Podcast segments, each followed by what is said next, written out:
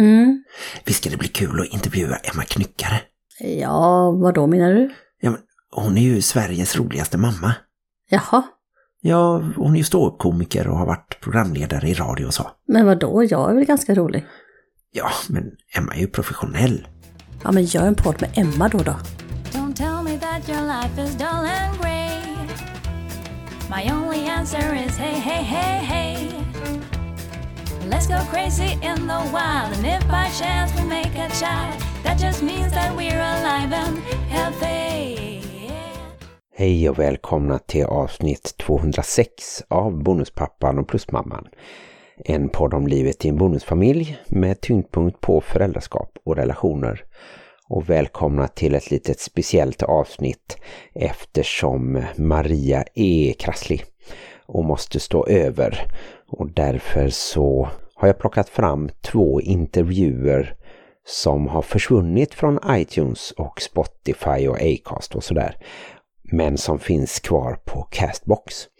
Där kan ni hitta alla våra intervjuer och där finns då även avsnitt 8, ett av de allra första av våra många avsnitt och det var ju med då Emma Knyckare.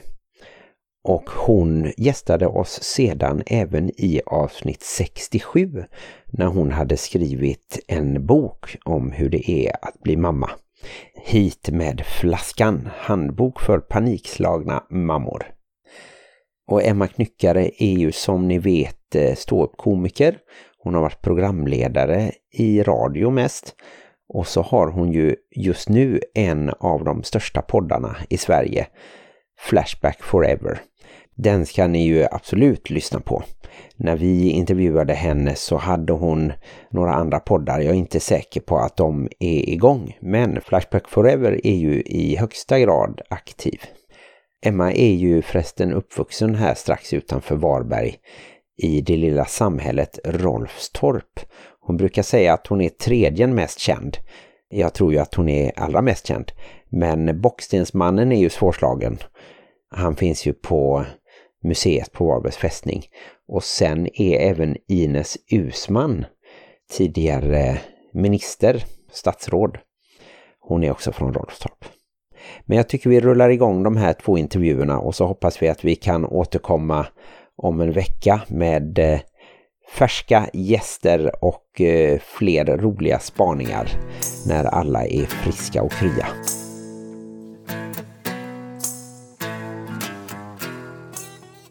Hej och välkommen Emma! Tack snälla. Vilket gott kaffe ni har gjort. Ja, det är bryggkaffe. Det är inte vanligt här. Jag kör pulver oftast annars. Aha. Mm, det Men detta är ju brygg. Ja, Bryggis. ja, det det är ju finbesök här. Med, ska vi säga komiker eller programledare eller? Jag brukar säga komiker själv. Ja. För jag jobbar inte på radio längre. Nej, du Så har då, sagt eh, upp dig på P3. eh, Ja, eller de la ju ner mitt program. Jaha, jobbigt. Så det var inte självförvållat. Nej, nej, nej. Men eh, den här gången i alla fall. Eh, Så nu är jag komiker. Och snart blir du författare. Ja, fast man måste sk- skriva två böcker för att vara författare, va? Okej. Eller vad är det de Mm. säger? Ja. För att bli in, antagen till Författarförbundet och sånt kanske. Ja. Aha. Nej, är det jag nog. kom ut med min första bok. Eh, som handlar om att bli förälder till årsskiftet. Mm. Får vi se hur det blir. Och det är att bli biologisk förälder och nu ska vi prata lite om den blandningen att även vara bonusmamma som du är då. Precis. Mm. Du kanske ska beskriva din bonusfamilj först lite kort. Ja men det är ju då jag som är familjen och så är det min man Petter och han är tio år äldre än mig så han eh, hade två barn redan när vi blev ihop och Ja. de fyller 14 och 12 nu jättesnart. Så att de är liksom ganska stora och sen så fick vi vårat gemensamma barn för två år sedan, Maggan. Just det. Så vi är tre stycken Ja. barn och två vuxna. Och då Två kom du in som bonusmamma. Hur gamla var de då? Eh, ja, vi har, vi har setts, setts. Vi, vi har varit ihop i fyra år. Så att... Eh, Tio och åtta kanske, ja, något precis. sånt ja. ja. Så Olivia, den minsta, hon var ju liksom ett barn, skulle jag säga. Eller hon Ja. har ändå sett växa upp. Medan Simon har jag alltid upplevt som ganska stor. Ja. Eh, på något sätt. jag flyttade in hos dem då, jag bodde i Malmö Mm. när jag var gravid. Så jag flyttade samtidigt som jag födde Maggan i princip. Just det. Ni var särbo först och pendlade och höll på ja. Ja, precis. Så jag gick från att bo själv i en etta i Malmö till att ha en familj på fem. Aha. Det Inom loppet av två veckor. bra jobbat. Ja, precis. Det var ganska saftigt, får man väl ändå säga. Blir det stor skillnad tycker du? Jag tycker den stora skillnaden är, alltså sen jag själv fick ett barn så förstår jag min man mycket bättre i varför han, han liksom beter sig som han gör. Att man älskar sina barn villkorslöst och liksom gör eh, vad, vad som helst för dem. Ja. Så i de situationerna där jag har tänkt så här, "Ja, men fan vilken curlingförälder han är, så nu får han ge sig. Så fattar jag liksom precis hur han tänker och känner sen, jag, själv, sen jag själv fick ett barn. Så det tycker jag är den största skillnaden i att liksom förstå varför en förälder beter sig helt bindgalet ibland. Finns inga spärrar där. Nej, precis. Bara- Man gör vad som helst för sina barn liksom. Mm. Och sen så blev det ju också att när Maggan kom, vi hängde ju jättemycket. Jag var ju hos dem varje helg och så. Ja. Så vi kände ju varandra bra och så innan jag flyttade in. Men ehm, det blev ju ändå som att Maggan blev något slags klister. Eller jag hade ju hoppats på det innan hon föddes. Att eh, Få ihop familjen ännu mer då ja. Ja, det blir ju det för att nu, även om jag och Petter skulle skilja oss, så skulle ju jag alltid ha en relation till hans barn, Mm. eftersom att det är mitt barns Mm. syskon och sådär. Mm. Så att det blev viktigare att ha en god relation och en närare relation, tycker Ja. jag också, än vad vi kanske hade innan. Så det har varit en fördel att få- ett gemensamt barn och ni känner det som ännu mer en familj. Ja, det tycker jag verkligen, för att jag liksom inser att ja, men de här kommer jag att göra med hela Ja. livet. Är, är du mer delaktig att uppfostra dem och så? Eller är de för stora för att Nej, jag, de lyssna? alltså jag tyckte att de var lite stora. Alltså redan när jag kom in, jag har aldrig haft en tanke om att jag ska uppfostra dem. Eller, utan det var ju mer en känsla när jag flyttade in där av, av att börja på folkhögskola typ. Att nu vi liksom, fy, ja då var vi fyra pers, nu är vi fyra individer som ska lära oss att leva på en trång yta tillsammans liksom. Och Tillbaka vem- till Katrineberg. ja, verkligen tillbaka till Katrineberg. Alltså precis samma. Och den gör inte det och den Nej. lalalala. Och det har varit ganska hetsigt eh, och jobb, alltså för det är det tycker jag, att Mm. flytta in med nya människor även Mm. om man älskar dem. Så blir det ju så, vem gör vad och vem är, vil- vil- vilken är min roll. Bara och... att flytta ihop med, med den man älskar. Ja, det är ju ja, också något visst. annat än att bo isär. Ja, ja visst. Men känner du liksom att du blev mer mamma när du själv blev mamma? Blev du mammigare mot dina bonusbarn då också? Nej, jag tror, jag tror faktiskt att det var tvärtom. Att jag innan jag fick mitt egna barn så var jag så här, ja men så här, vi måste alla hjälpas åt, vi måste ställa in i diskmaskinen, det här måste funka, bla bla bla bla bla. Och sen när jag Det fick låter ett som eget barn. Martin tycker jag. Ja, jag försöker upprätthålla en viss ordning. Men jag men- kunde släppa det mer, tror jag. Och också att det blev så fokus på den här lilla Ja. bebisen på något sätt. Och att jag inser att de liksom är redan färdiga. Och att det spelar liksom ingen roll. För de, kom, de är redan bra människor och de kommer bli bra människor. Jag kunde bli mer avslappnad på Ja, något just sätt. Ja. För så var det ju också att de hade ju inget behov av mig egentligen, förutom som en extra vuxen som Mm. eh, Ja men jag kunde hoppa in, eller, och fortfarande tycker jag att det är så att jag hoppar in när Petter inte är hemma. Alltså Ja, då är det det. jag som går in med ett glas vatten på kvällen och säger godnatt. Men annars så är jag inte en förälder utan mer en vuxen som de bor med. Men är det fortfarande så att du är mer mamma åt Maggan och sen är du mer deras pappas fru? Eller? Ja men lite så är det. Ja, och det är ja. också för att Petter är ju tio år äldre än mig. Ja. Så att eh, de ser nog knappt mig som en vuxen. Det kanske också Men är det för att kanske är jag har det att de jobb jag har. med, en kompiskänsla nästan. Ja, men lite. Och sen också ibland är man så den tjatiga kärringen. men eh, jag tror att jag är mycket mer i pappas tjej. Jag tror inte de någonsin skulle kalla mig för bonusförälder Nej, eller bonusmamma. Utan jag är nog pappas tjej. Ja. Skämtar du fortfarande om barnen och om bonusfamiljen som du gjorde förra sommaren? Ja, det gör jag ju hela tiden. Och framförallt nu när jag har skrivit boken så blir jag så här, men de hittade ju när jag hade skrivit ut så hade jag skrivit ut något kapitel i boken Ja. och kom och frågade så här, vad är det här som ligger i skrivaren? Och jag bara, oh shit, jag har ju liksom inte berättat Nej. Det där är ju så, så centralt för mig liksom. Mm. Men de är ju så stora nu så att de börjar ju bry sig. De är ju egna, du vet de som kommer läsa den här boken eller de som hör skämten, de vet ju inte vilka Simon och Olivia är. Nej, Men för det. dem är ju det jätte, jätteviktigt och jätte, jättekänsligt. Ja. Så jag har fått börja tänka på det på ett annat sätt tror jag, hur jag skämtar.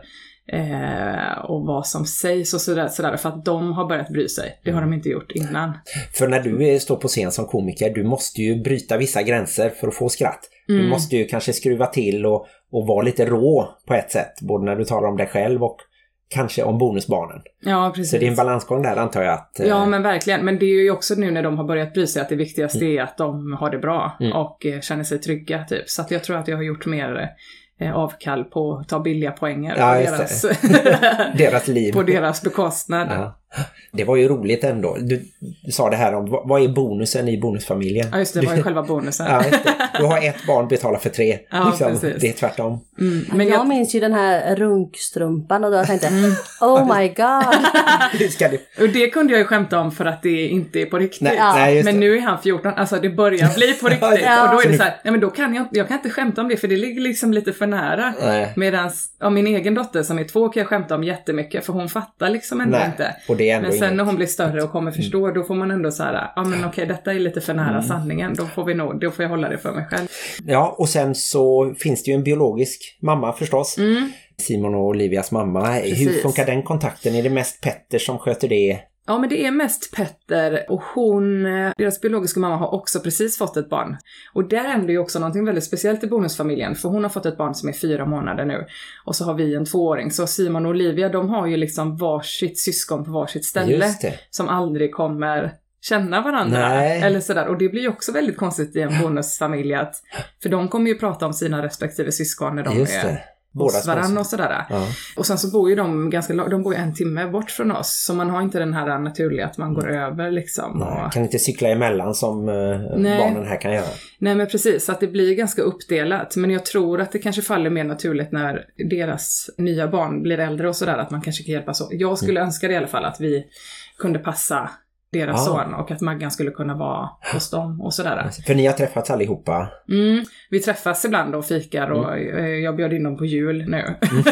Lite spännande. och vill lite... liksom ha en god relation, för de är goa och härliga. Men sen så är det klart att det ligger gamla konflikter kvar hos Petter. Mm.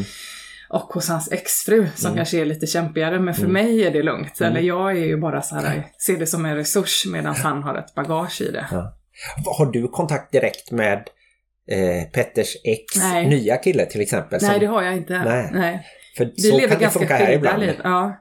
Nej, vi lever Att ganska du har liv. kontakt med Petters ex nya ja, just det. Det visste jag inte, Nej, jag har inte sagt det till Emma, men vi är ju gamla kompisar. Så... Nej. Men jag tror också att det är asbra att kunna så här, prata om sitt bo- bonusföräldraskap med någon annan som också är bon- alltså som inte själv är huvudförälder, Nej. som också är bonusförälder.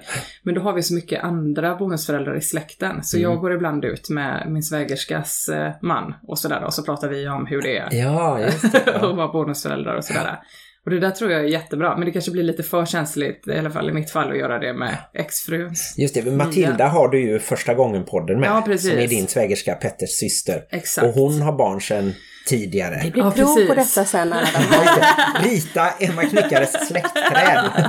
Vem hon har vem? två barn med två olika män, så de har ju också, och så har en ny man nu, så de har ju också världens Ja, just det. bonusfamilj liksom. Och det är ju så det är idag liksom. Det var tur att vi fick idén först att ha en bonusfamiljpodd då. Faktiskt. Och det Annars är nog hade det också kunnat- verkligen att det finns ett behov av det. För att eh, Ja, det har vi ju är så många som lever i bonusfamiljer. Men vi har ju fått mycket respons från bonusföräldrar att de, de känner sig lite osedda. Så att det är bra. Ja. Eh, Slutligen, har du några, några tips eh, hur man kan lösa det här bonusfamiljspusslet eller några fallgropar som du tycker man ska undvika? Ja, alltså jag tror i mitt fall, eh, om man har som jag har det, att man har lite större barn som håller på att bli tonåringar och så har man ett litet barn, så är det grymt om man kan unna sig och ge de stora barnen lite tid, tror jag. Själva. Och det är jag jättedålig på själv, så det är också bra att jag tipsar om det. Ja. För man orkar inte heller. Nej. Eller sådär, det är så mycket med det lilla barnet och allting runt omkring. Och då kanske de inte känner sig sedda riktigt. Nej men eh, precis, och det blir ju gärna med en tvååring att det är sådär, äh, ja men ge henne den bara när hon Ja. skriker och att eh, hon får liksom allting hon pekar på. Men jag tror att det är jätteviktigt att göra saker, jag som bonusförälder, Mm. bara med de stora barnen och gå ut och käka middag eller att de inte alltid behöver hänga med sin lilla syster helt Nej. enkelt. Så som du- är rätt jobbig. Ja, då, då blir det att du ökar din insats här liksom stegvis, att du blir kanske mer bonusmamma i framtiden även om de blir äldre. Ja, alltså om man orkar och pallar det så tror Mm. jag att man tjänar ganska mycket på det och vårdar de relationerna. Mm. Jag lyssnade på Moa Herngrens eh, sommarprat nu, har, har ni hört det Ja, också? ja. Om bonusfamiljen. Och då tänkte jag också, för att man pratar ju så mycket om eh, krånglet med att vara bonusförälder och alla känslor kring det. Och att jag tror att alla bonusföräldrar går igenom det där och, nu, och hur ska jag göra nu när, för barn ändras så mycket också, helt plötsligt Mm. bara vill sitta vid datorn. Och just hur jobbet det är för den biologiska föräldern också. Att, eh, för det tycker jag nog också att det är, det är ju den bi- biologiska förälderns ansvar på något sätt att hålla ihop familjen och se till att alla mår bra. Och det är ju en jävla press. Liksom, det, är, ju- det är ju lättare att vara bonusförälder på det Ja. sättet. För då behöver man bara värna om sig själv och om barnen. Men liksom, som biologisk förälder måste man ta hand om alla och Ja, samtidigt se till att man själv mår bra. Och just att behöva sitta och se att sin, den man älskar inte kommer överens med ens barn Nej. liksom, som man också älskar, måste ju vara helt... Men man är olika med det också. Ja. Vad härligt att ha det här och Ja, vad kul att intressant komma. att höra. Och, eh, ja. vi, eh, Vi har ju våran klassiska lilla present då. Alltså vi, har, vi pratar bonusfamiljer och då är det mycket föräldrar. Alltså mer päron. Så där får vi mer päron. Åh, vad och sen så har vi Martin Genier. Nörden här. Och får man ett diplom också? Ja, det- Diplom till Emma Knyckare för att ha gästat våran podd Bonuspappan och Plusmamma. Tack och lycka till! Och eh, så eh, säger vi väl till våra lyssnare att de även ska lyssna på första gången-podden. Ja, får man gärna göra. Och sen vet jag inte om feminist, ja visst, men hur aktiva du och Josefin Jo, men det får man är där. också gärna lyssna på. Men det släpper vi fyra avsnitt per ter termin. Oj, det är lite och det är en exklusivt. livepodd. Ja, vi gör det alltid Ah. för publik. Men det finns på eh, iTunes Podcaster Exakt. vet jag. Yes. Och första gången-podden finns väl även på Acast där vi också finns. Jajamän. Mm. Podda va, vad gött det är. Det är absolut roligt. Ha det gott Emma Detsamma. och lycka till, vi hörs. Hej Emma! Hej Martin! Din bok eh, Hit med flaskan, handbok för panikslagna mammor. Eh, ha- hade, Ja. hade du själv panik? Ja, alltså den där titeln blev en självuppfyllande profetia kan man nästan säga. mm, mm. Jag hade inte så mycket, eller jag, jag hade ju panik av, ja men just med det här, okej, nu har jag fått ett barn, eh, vad ska jag göra med det? Ska, Hur Mm. ska jag kunna vara förälder? Jag är ju själv ett barn. Det. Ah, och du vet, hela den här grejen. Men så var jag i somras och eh, pratade på bokdagarna i Åmål om Mm. min bok. Och läste undertiteln och bara panikslagna. Och bara, just det, det är så det har blivit. Jag har nog blivit mer panikslagen med åren. Men inte relaterat till Maggan, utan mer, utan mer med resten av livet och Mm. mitt arbete, eller vad man ska säga. Just. Och, och liksom, parallellt försöka ha familjeliv, eh, jobba med sitt vanliga jobb och också driva en eh, festival ideellt på kvällar och helger och Mm, sådär. Jag mm. bara, okej. Så det blev en självuppfyllande profetia, det Ja. där med panikslagen. Men blev boken som du hade tänkt dig när du började? Nej, absolut inte. Först var det meningen att jag skulle skriva till en antologi, en text om föräldraskap. Mm. Eh, Och så skrev jag den och då frågade förlaget om jag ville göra en fullängdare, eller försöka skriva en fullängdare. Och då vet jag att min första tanke var, ja det vill jag göra för att jag vill eh, ville skriva något som jag själv saknade när Mm. jag väntade barn. Och det var liksom en bok om föräldraskap utan pekpinnar, Mm. eh, men som också var rolig och ärlig. Mm. Och just det där med rolig tror jag föll bort ganska mycket under vägen på något sätt. Utan den blev, den blev väldigt mycket mer personlig än vad jag hade tänkt Mm. mig. Det blev att den kommer handla väldigt mycket om mig själv och, eh, och mycket ärligare också än vad jag hade tänkt mig. Mm. Så den blev ganska annorlunda. Men du är ju en rolig person så det, det måste väl ändå Tack. smitta av sig? Ja, men den är ju rolig också, tycker jag. Mm. Men eh, Men på ett annat sätt stunder. kanske? Det blev ju annorlunda att skriva en bok, för jag som är van vid att skriva skämt och punchlines annars kunde inte avsluta varje kapitel med en punchline, för då var det som att man tog ifrån, alltså tog bort allvaret i det man precis Mm. hade berättat om på något sätt. Om du förstår vad jag menar. Mm. Mm. Så det, det fick, för mig blev det liksom att börja tänka på ett annat eh, sätt Ja, vad var kring svårast? skrivande. Vad var svårast med att skriva den? Det allra svåraste var nog att bestämma vad som skulle vara med i boken, alltså själva redigeringen. Och Mm. skriva tyckte jag var väldigt så här härligt och befriande och eh, lätt mot vad jag hade föreställt mig. Mm. Eh, och sen det svåra var liksom att så här sålla ut och bestämma vad som ska vara med och eh, ordning och ja, redigeringen helt Just enkelt. Mm. Fick du hjälp där? Ja, där fick jag jättegod hjälp av Kasha Bromberg som är förläggare då på Bromberg. Så vi satt och bara la ut alla kapitel på hennes golv och så här, ja men detta och den texten kan slås ihop med denna och Mm. sådär. Så det var egentligen där det svåra arbetet började. Och då blev det jag. kortare än, än ditt ursprungsmanus också då ja? Supermycket kortare. Ja, ja. Och jag har samma problem nu när jag skriver showen.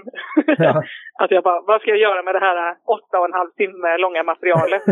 och så du vet, kortar man ner och så läser man bara, det är fortfarande en timme för långt, korta Mm. ner. Mm. Det är, det är svårt att döda sina darlings på Mm. något sätt. Jag har alltid haft skitsvårt för det. Så nu måste jag ta hjälp med det Ja, också. ja. Och det är ju din första egna scenföreställning och den heter då Årets mamma. En föreställning om familjeliv, underliv och kärlek. Skiljer Ja. det mycket då? Ja. Showen och boken skiljer sig mycket åt förstår jag. Eh, Ja men det skulle jag nog ändå säga att de gör. För att det var ju det jag fick göra då när jag inte fick skämta i boken Mm. så mycket. Så fick jag ju ta alla punchlines och lägga dem i ett separat dokument. Och så var jag så här, jaha vad ska jag göra med alla skämt nu då som jag Mm. skrivit på de här temana ändå? Ja men vad fan, då får jag väl sätta upp en, en show. så, det har liksom varit utgångspunkten för showen egentligen.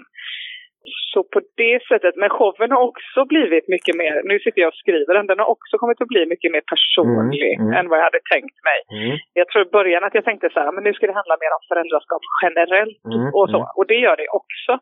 Och också fortsättningen. Boken handlar ju mycket om graviditet och liksom första tiden med Maggan. Men nu Mm. är hon ju tre så att det, det har liksom också kommit en fortsättning eller vad man ska säga. Men så, så där sitter jag också och är lite förvånad Ja, ja. över att det blev personligt. Men sen så kommer jag också ha två musiker med mig. Bland Mm. annat eh, Matilda Sjöström som är min svägerska och hennes man Jocke. Mm. Så det blir också liksom en musikföreställning. Aha. Det är kul. Mm. Och där, där du sjunger då ja? För du spelar ett eget Ja, men det ska jag eller? tydligen göra. Ja. Nej, jag, kan, jag är ju en stjärna på blockflöjt, men Ja, för att eh, publiken ska slippa det faktiskt. ja.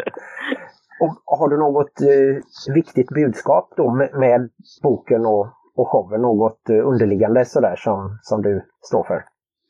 Det- alltså alla shower ska ju alltid ha ett allvarligt parti i mitten, Mm. som du vet, Mm. som har varit och tittat på mycket grejer. Men jag tror faktiskt att jag skiter i det och försöker göra någonting som bara är väldigt underhållande Mm. eh, och befriande för eh, de som kommer och tittar, oavsett om man är förälder eller inte. Man Mm. behöver inte vara förälder för att gå på showen, Nej.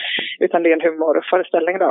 Men jag tror kanske att då det underliggande budskapet för både boken och showen är att eh, good enough räcker på något Mm, sätt. mm. Att det är så himla mycket eh, ångest och eh, prestation som pådyvlas än när man blir förälder, framförallt Mm. mammor skulle Mm. jag nog säga. Att jag på något sätt med boken och showen bara vill ge en liten, liten eh, befrielse från Mm. all den Mm. pressen som finns annars. Och vad har hänt eh, sen sist i din familj, din bonusfamilj? Det har hänt eh, massa spännande grejer egentligen. De har fyllt 15 och 13. Just det, ja. Vi hade kalas igår. Ja. Eh, stod färdig med maten två minuter innan gästerna kom. Det är två tonåringar Men, hemma eh, nu ja. Ja, verkligen. Som också har, är liksom, har verkligen har blivit tonåringar och Mm. sådär fina och tänker mycket på livet och så. Och 15-åringen har flyttat hem till oss på heltid. Aha. Mm. Och 13-åringen har vi precis börjat med ett nytt system som är att hon är hemma hos oss eh, två veckor och så är hon hos sin mamma två veckor. Just Och sådär. Lite längre Men, eh, perioder än, än att köra varannan vecka tror jag.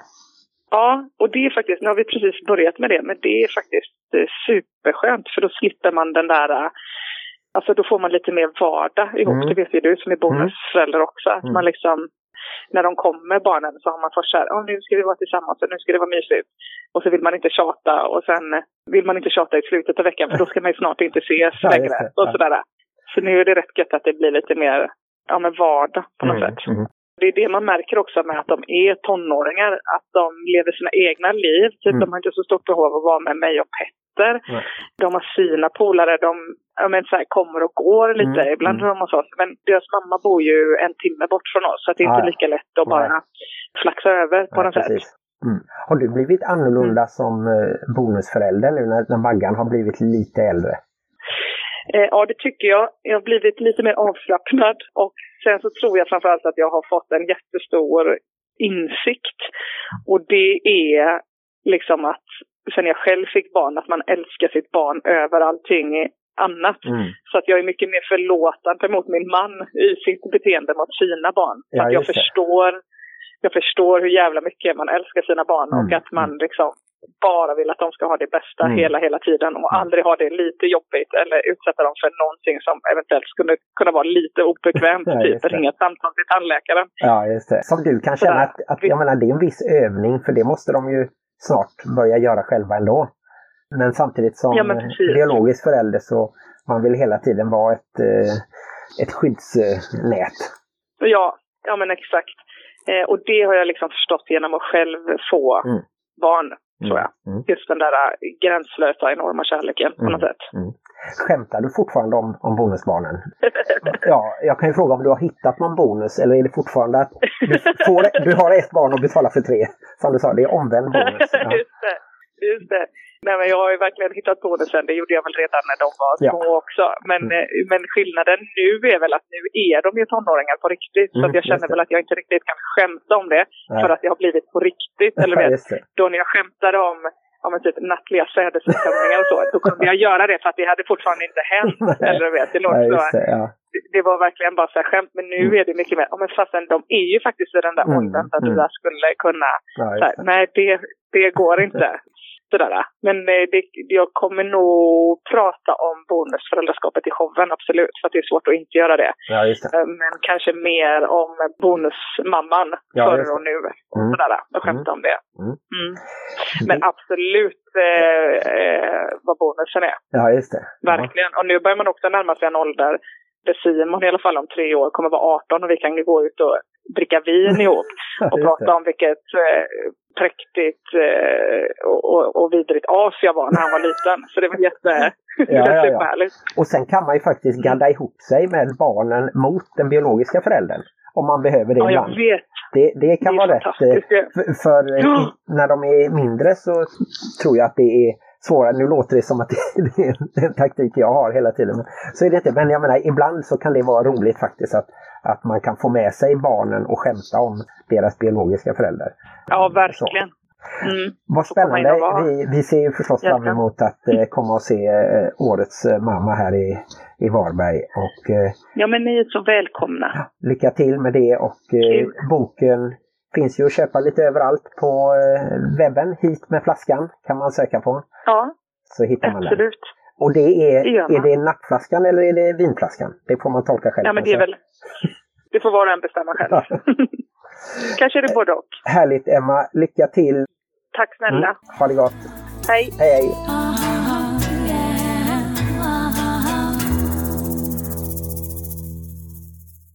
Ja, då tackar vi Emma Knyckare för att hon var med som en av våra första gäster sommaren 2017 och för att hon sen återkom tidigt hösten 2018 i september.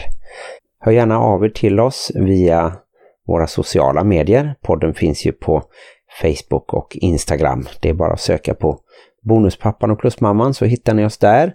Och eh, gå gärna med i Bonusfamiljernas diskussionsgrupp på Facebook. Där kan ni ställa frågor och få bra svar. Och ni kan även hjälpa andra i bonusfamiljer genom att svara. Och vill ni vara anonyma så skickar ni bara ett PM till oss så lägger vi ut ett inlägg som vi då kallar Bonusfamiljen Secrets. Det är ju alltid bra att man kan vara anonym om man vill.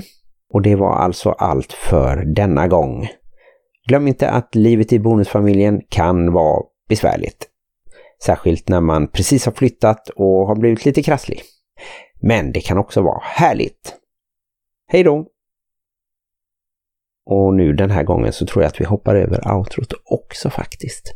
Så här kommer lite musik med Cici Campers.